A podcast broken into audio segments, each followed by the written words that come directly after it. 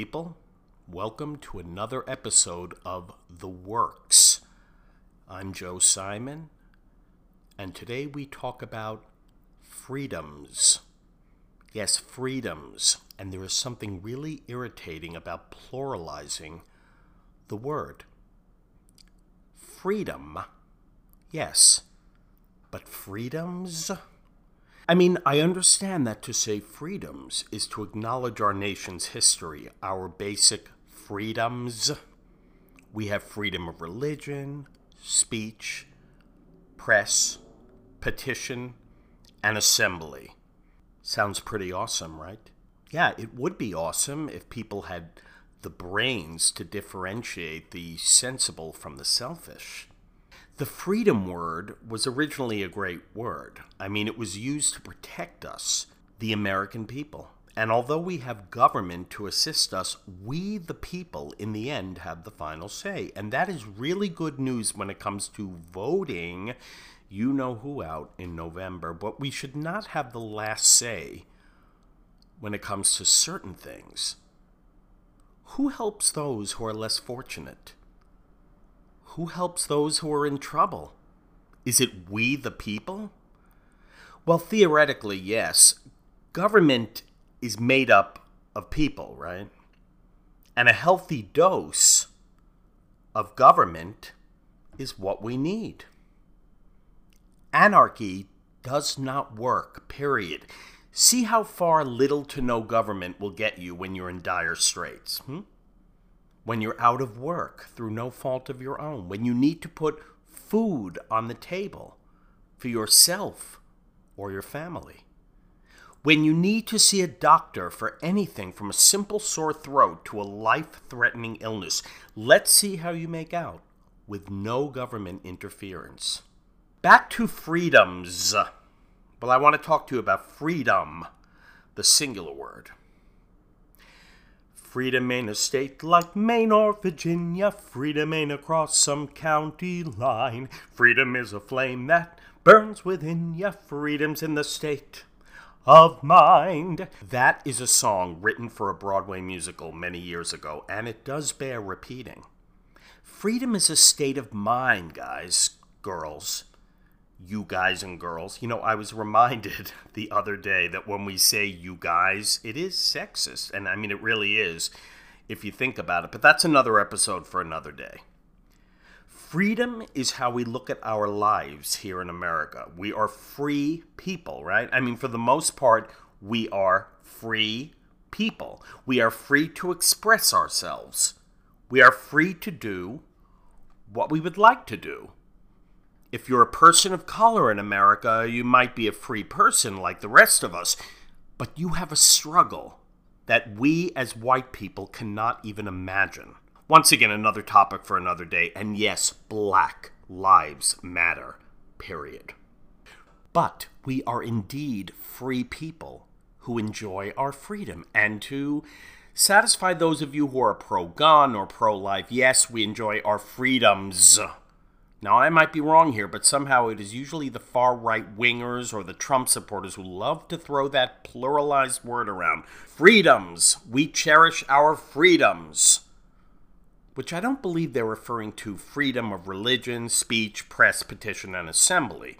In my personal opinion, when these people say freedoms, they're acting selfishly, and they are A, refusing to wear a mask during a global pandemic B, refusing to call out others who won't wear a mask. C, storing firearms in their dining room hutch. D, voting for Donald Trump in November. And E, posting conspiracy theories all over Facebook.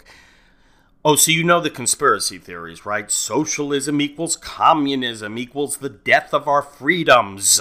And there's that word again it's very much an all or nothing attitude with these people, right? It's either communism or everyone take care of your own damn selves and to hell with the rest of us. It's either a government that is an essential component in our lives or it's no government and let's carry every assault weapon imaginable just in case the government turns on us and we have to take to the streets to revolt.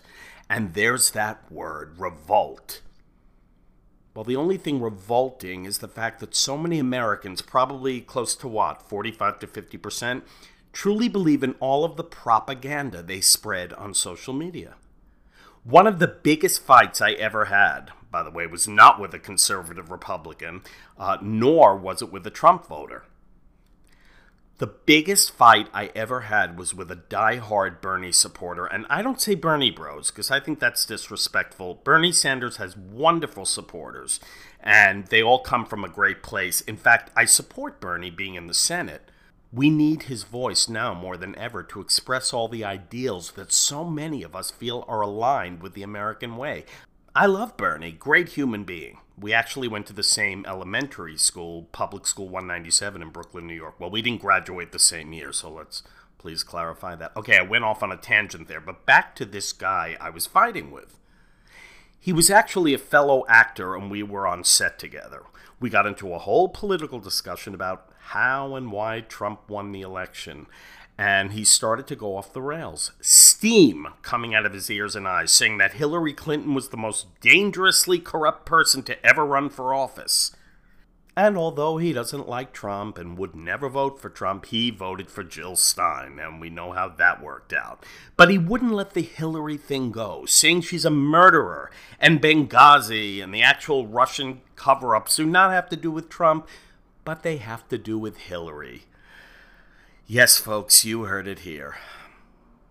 Now, as much as he said he doesn't support Trump, he continued to defend him and bash her. He also said that Obama never showed a legitimate birth certificate. This is a far, far left person. Far, far left. I was so offended by the crap that was coming out of this guy's mouth. I mean, I remember being more upset with him than I've ever been with any Trump supporter. Now, I am left of center for sure. I am a Democrat. I'm a liberal, so to speak, but I'm also a mature human being. And to rant and rave about Obama's birth certificate and Hillary being a murderer and in bed with the Russians is nothing more than baby talk. And that's insulting babies everywhere. And for those of you who are still sore that Bernie didn't get the nomination and intend on staying home in November, Shame on you. This is not the year to vote your passionate personal beliefs. This is the year to grow up and to remove a dangerous fascist from office who has mishandled all of the things that have gone wrong in 2020. Back to freedoms. If you're posting things on social media, YouTube videos with anti vaxxers and anarchists, rambling on about the dangers of government interfering in our lives, if you're posting or reposting statements about masks being personal choice here in America, and this is America for God's sakes. We got our freedoms. Don't mess with us Americans, or we will take to the streets and revolt. Then guess what? You're missing the mark, people. Take to the streets. This is a country that allows peaceful protesting, and peaceful protesting doesn't have to mean quietly holding candles and saying nothing. Peaceful protesting means no violence of any kind, or looting or exploiting a good agenda to do something bad. Take to the streets, please. Join a Black Lives Matter march. Join a pro choice or reproductive rights women's rally march. Or on the other side, join an anti abortion march or even join a rally protecting your right to own a gun. But don't do it with guns in your hands hold signs up, yell, scream, chant in unison. That is what makes our country great. That we can do, and we can do all of it without being burned at the stake. That we can shout for LGBTQ rights without being thrown off buildings.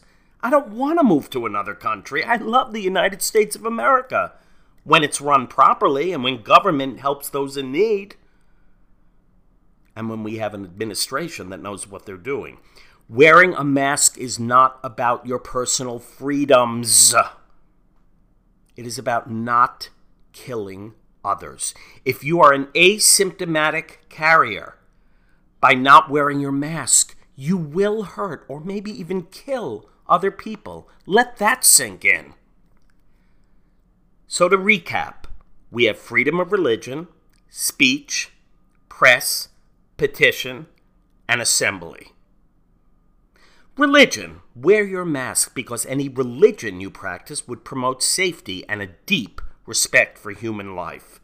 Speech. Wear your mask because your speech will still be audible through a damn piece of cloth. Press. Wear your mask and press it on your face real tight because that's the best way to protect yourself and others from this horrible virus. Petition. Well, you can easily sign petitions with a pen or digital cursor, all while covering up that face of yours. And assembly. Wear your mask, since assembly is not required. Just open the damn plastic and put it around your face. Thanks for listening, and be a grown up, please. Wear your mask.